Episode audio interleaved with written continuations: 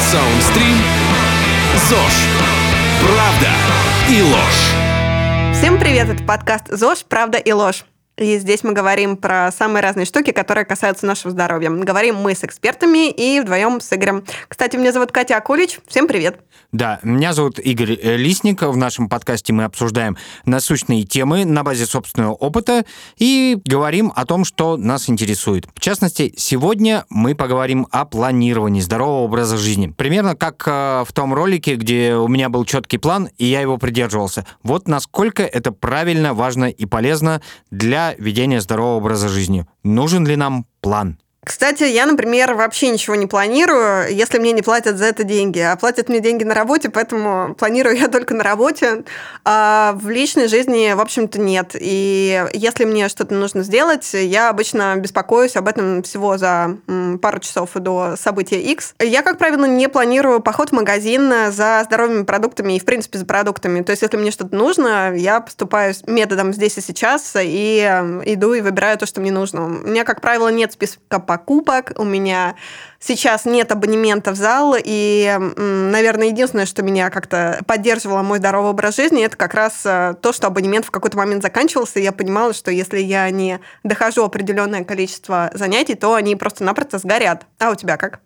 На самом деле, как человек, который много занимается спортом, я довольно неплохо знаком с темой планирования, потому что любая подготовка строится по довольно четкому плану. Есть э, так называемые макроциклы, есть микроциклы, есть пики формы, к которым тебя подводит тренер, есть определенная периодизация тренировок на неделе, да, какие-то легкие, кроссы, какие-то интенсивные тренировки, фартлеки и так далее. Не будем сейчас просто углубляться в терминологию, просто нужно понять, что вот то, что касается спорта, строится на четком планировании. Если вы хотите достигать результатов, то вам, разумеется, нужен план. Это вот, кстати, к слову о функции тренера. То есть зачем нужен тренер? Потому что тренер помогает составить в том числе и грамотный тренировочный план, который помогает вам добиться результатов. Но скажем, невнимание людей э, к планированию, да, поддерживает на плаву всю эту индустрию фитнес-центров, потому что,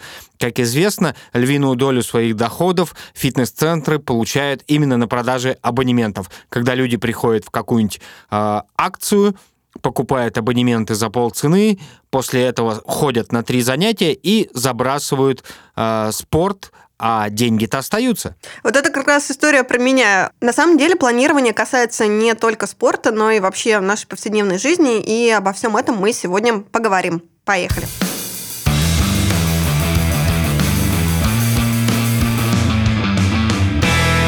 Самое сложное в планировании для меня это не начать, а продолжить, потому что начинать я могу каждый раз заново. Я могу начинать новый спорт, могу начинать новую жизнь с понедельника, с нового месяца, с нового года.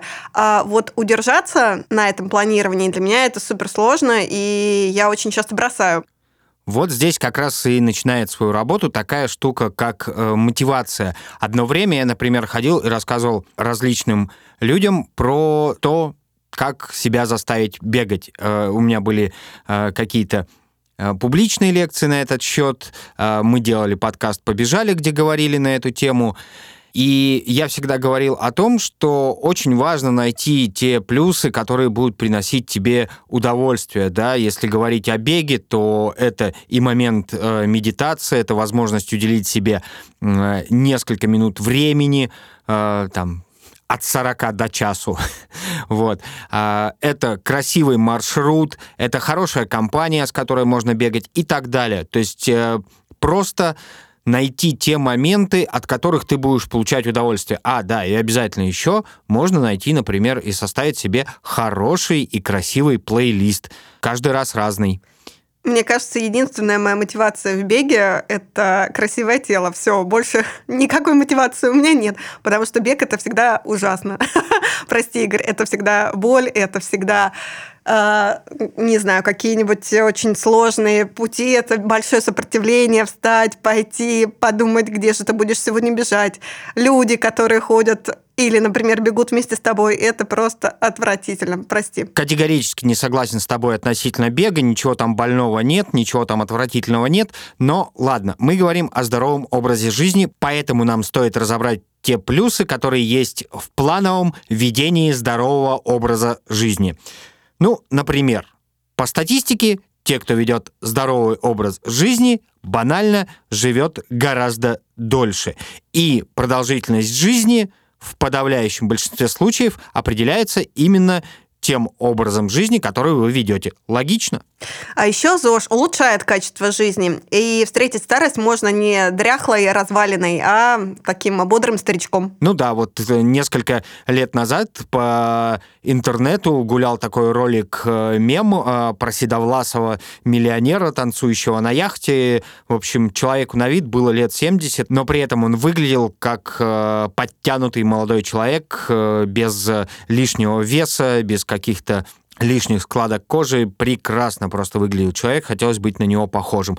Недавно вот Павел Дуров опять же выступил с лекцией по поводу того, каких моментов в жизни надо придерживаться, чтобы выглядеть моложе своих лет. Не знаю, насколько выглядеть моложе своих лет это классная мотивация, но выглядеть здоровым и красивым, по-моему, вполне. Очень, на самом деле, интересно, что ты затронул здесь жизненную позицию Павла Дурова, который, безусловно, придерживается ЗОЖ. Э, для меня, наверное, самым таким спорным моментом э, из-за его высказываний стало то, что он очень рекомендует э, жить один. Это мне кажется странно, потому что все, что с тобой происходит, э, классно разделять с кем-то, классно разделять с партнером, с друзьями, например, а не все-таки жить одному и, не знаю, разделять это с психологом, например. Ну и еще очень э, смешно, мне кажется, звучит э, позицию Павла Дурова относительно ЗОЖ и относительно того, как быть классным, здоровым эм, и популярным, а, это не заниматься каким-то сложным э, трудом, типа эм, поднимания из шахты угля, а заниматься яхтенным спортом. Поэтому а, вот вам рекомендация, бросайте уголь, желательно не в топку, а просто бросайте и переходите на яхтенный спорт. Ну и вообще, если мы говорим про качество жизни, то здесь, наверное, очень простым и понятным будет, э, что если вы занимаетесь спортом, если вы занимаетесь собой, то э, вы к старости будете в лучшей форме, будете не тратиться на э, медицину, будете не тратиться на врачей, а будете жить в свое удовольствие.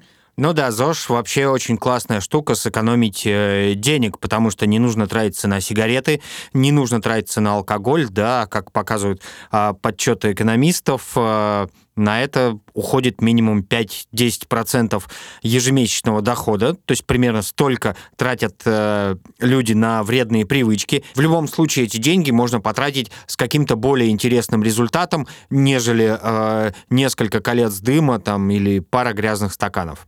Вы можете здесь э, сказать, ну какая же это экономия, если э, покупать абонемент в классный спортзал, если покупать классную здоровую еду, то это же тонны денег.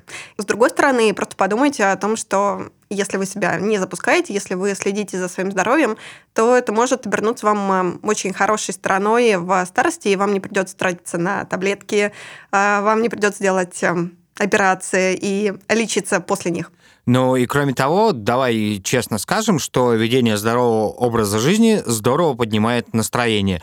Ну, в первую очередь это касается, например, э, физической активности, выработка эндорфинов, все такое.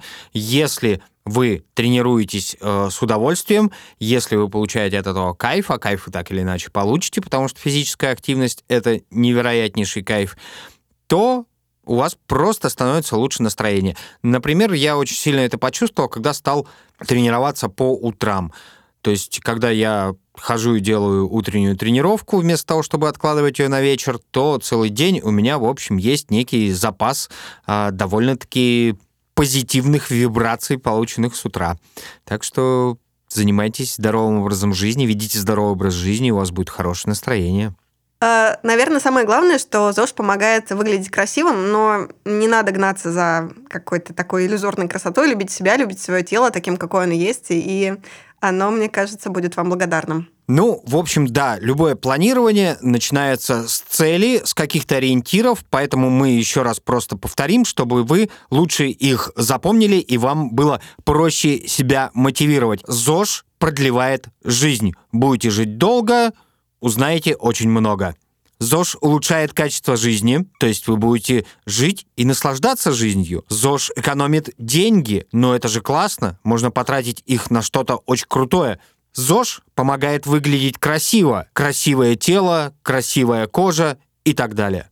Ну и, наконец, ЗОЖ улучшает настроение. Становится веселее жить. А если у вас есть какие-то добавления, а если вы знаете что еще такого делает ЗОЖ или как вы себя мотивируете на ЗОЖ, то пишите нам в комментарии. Мы обязательно все прочитаем и, может быть, подчеркнем что-то новое для себя. Да, и не обязательно гнаться за всеми ориентирами сразу, можно выбрать что-то одно. Если вы больше любите деньги, то вот, пожалуйста, можете выбрать для себя экономический резон. Если вам больше нравится выглядеть круто и модно, то тогда можете выбрать для себя, скажем так, а, внешний фактор. Если вам просто нравится чувствовать себя хорошо, улыбаться всем вокруг, то опирайтесь на тот заряд позитива, который может вам подарить здоровый образ жизни. Итак, с целями мы определились, переходим к планированию.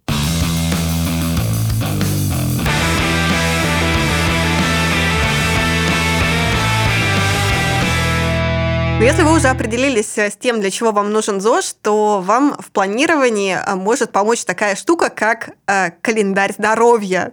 Мне кажется, что это полнейший трэш. Я вообще не понимаю, как его можно вести, зачем, э, как можно найти мотивацию вести этот календарь здоровья, но мне кажется, у Игоря должен быть ответ на этот счет. На самом деле, если вы хотите добиться цели, то к ней нужно идти определенными шагами. Соответственно, вам нужно планировать то, как вы будете вести свой здоровый образ жизни. Каким образом себя нужно заставить, чтобы вести календарь здоровья, я просто не представляю. Вот у тебя есть календарь здоровья? Нет, у меня нет календаря здоровья, но у меня есть, например, э, график тренировок. Я знаю, сколько раз в неделю мне нужно тренироваться. Я знаю, какое примерно время по продолжительности занимают эти тренировки.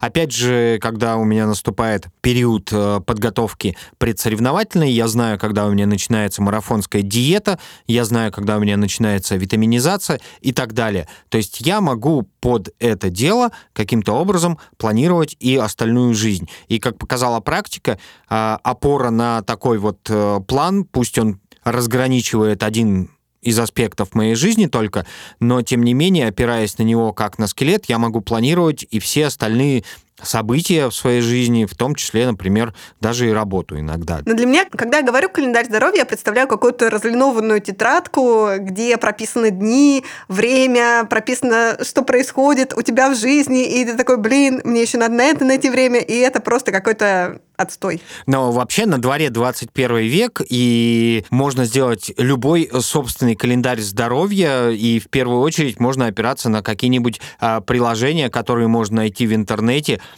их э, огромное число, начиная там от простейшего планировщика вроде а, там календаря, который есть в каждом мобильном телефоне, заканчивая какими-то специфическими историями, ну, например, там, я не знаю, шагомерами или там э, калькулятором подсчета выпитой воды. Хотя, как мы знаем, в общем, никакой э, нормы по употреблению воды нет. Нужно пить когда вам хочется.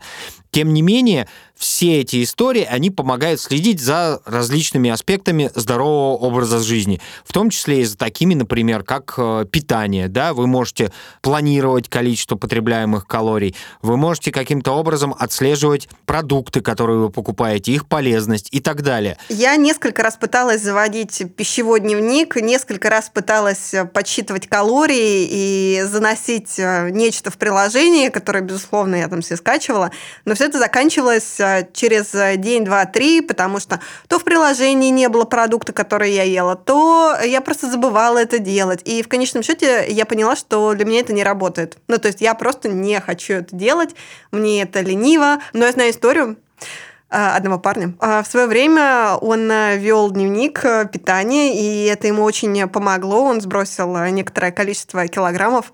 А, и помогло ему скорее не то, что он э, вел дневник, а что за этим э, дневником наблюдал его диетолог, и он мог видеть, э, что есть пациент, и мог ему написать «Ай-яй-яй», если это были пельмени в 8 часов вечера. Ну, на самом деле, вот если говорить э, о моей э, спортивной истории, да, то у меня тоже есть такого рода дневник, и у меня тоже тренер видит все мои результаты, видит пульс, с которым я бегаю, видит э, темп, с которым я бегаю, и в случае, если я бегаю, э, скажем так, очень интенсивно, когда этого не нужно делать, он всегда грозит мне с помощью смс и говорит «Ай-яй-яй, ай-яй-яй». Вот, поэтому дневник — это штука хорошая. В любом случае, она помогает э, рефлексировать, она помогает отслеживать какие-то моменты, помогает их фиксировать. И опять же, когда вы придете на консультацию к тренеру или придете на прием к диетологу, вам будет проще обсудить э, с ними предметы вашего волнения. Там, я не знаю, недостаточную физическую форму или, скажем так, проблемы вашего пищевого поведения. Поэтому мы, ну, по крайней мере, я за четкое ведение вот таких вот историй. Это очень интересно, поверьте, говорю как человек, у которого есть график тренировок. И дневничок пищевой. Если говорить вообще о планировании здорового образа жизни, мне кажется, что главное, что нам стоит э, сделать, нам, я имею в виду всех тех, кто пытается вести этот здоровый образ жизни, да, это привести некоторые практики здорового образа жизни к привычке. Ну, например, мы же не задумываемся о том, что нам нужно чистить зубы, потому что мы их чистим, там, начиная с детского возраста, каждое утро и каждый вечер. Это привычка уже. Мы знаем, что нам нужно встать с утра, и независимо от того, что мы делали накануне, нам нужно почистить зубы, уделить этому определенное время, и, в общем, это достаточно органично происходит. Мне кажется, что с эм, привычка чистить зубы – это очень плохой пример, потому что ты не можешь, ну нет, ты можешь, безусловно, встать э, и там не почистить зубы и пойти, но тогда у тебя будут отвратительные зубы, э, и у тебя, возможно, будет кариес, и это все очень плохо скажется на твоем здоровье. И мне кажется, что именно с привычкой чистить зубы это, ну, какой-то не очень, если честно, пример. А если вы не будете вести здоровый образ жизни, то у вас все будет плохое. Это наверняка, но мы этого не знаем. Но на самом деле, когда мы повторяем одно и то же действие с определенным интервалом, определенный промежуток времени, то мы к нему привыкаем. Это естественный биологический процесс, и тут ничего не поделаешь. А, но беда в том, что для формирования вредной привычки много не надо, она появится сама. А вот для полезной нужны усилия, и в том числе волевые. Вместе с привычкой у человека появляется любопытный психологический аспект. Ему больше не нужно много усилий, чтобы э, сделать какое-то повторяющееся действие. Ну, то есть, другими словами, первая пробежка дается тяжело, вторая еще тяжелее, а потом ты уже так сильно привыкаешь, что сам готов а, бегать. Но это, наверное, больше по твоей части, Игорь.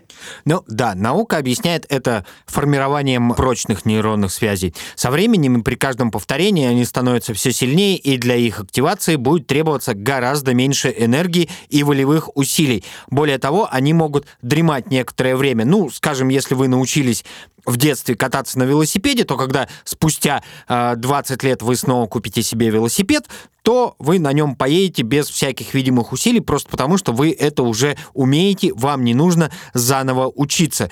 Невозможно разучиться писать от руки, да, и даже если вы долгое время пользовались только исключительно компьютером или смартфоном, то если вы возьмете после долгого перерыва в руки обычную шариковую ручку, то все равно что-нибудь напишите. Не знаю, красиво или нет, но тем не менее напишите. Да? Как говорят, привычка формируется где-то примерно за 21 день действительно нам первое время нужны какие-то сумасшедшие усилия. Со временем, если это приносит нам удовольствие, если мы получаем от этого кайф, мы воспринимаем это как естественную часть нашей жизни, и мы уже себя не заставляем, да, мы уже делаем это потому, что это классно, здорово, и вообще, э, как мы без этого жили раньше.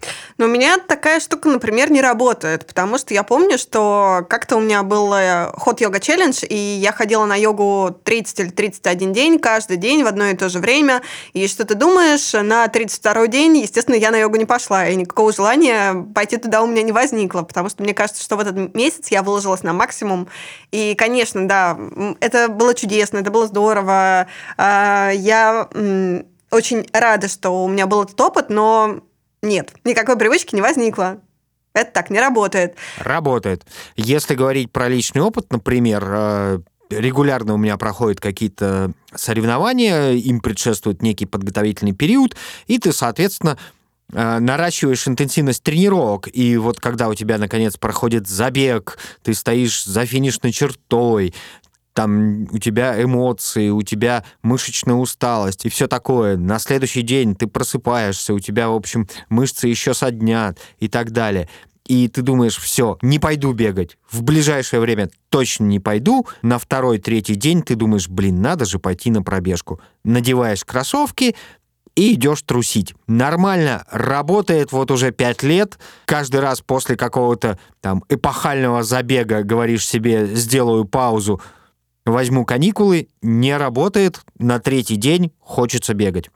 Ну, ты, кстати, очень классно сказал про второй-третий день, потому что я, например, читала исследования, а, где говорили, что не привычка формируется за там, 21 день, а наше сопротивление бывает менее сильным, если мы делаем повторяющиеся действия э, за два дня. Ну, то есть, условно, вот если я пойду бегать в понедельник, то в следующий раз мне нужно пробежать в среду или в четверг. И если я этого не сделаю, то Скорее всего, я не сделаю это ни в пятницу, ни в субботу, ни в воскресенье, скорее всего, так и будет. Но вот этот период, два дня, мне кажется, он более реальный, чем привычка про 21 день. Я замечала это за собой. Не знаю, может быть, наши слушатели что-нибудь а, скажут на этот счет.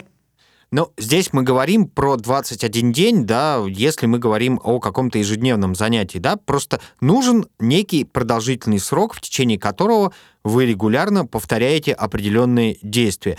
И если это действие связано со здоровым образом жизни, то это вообще замечательно.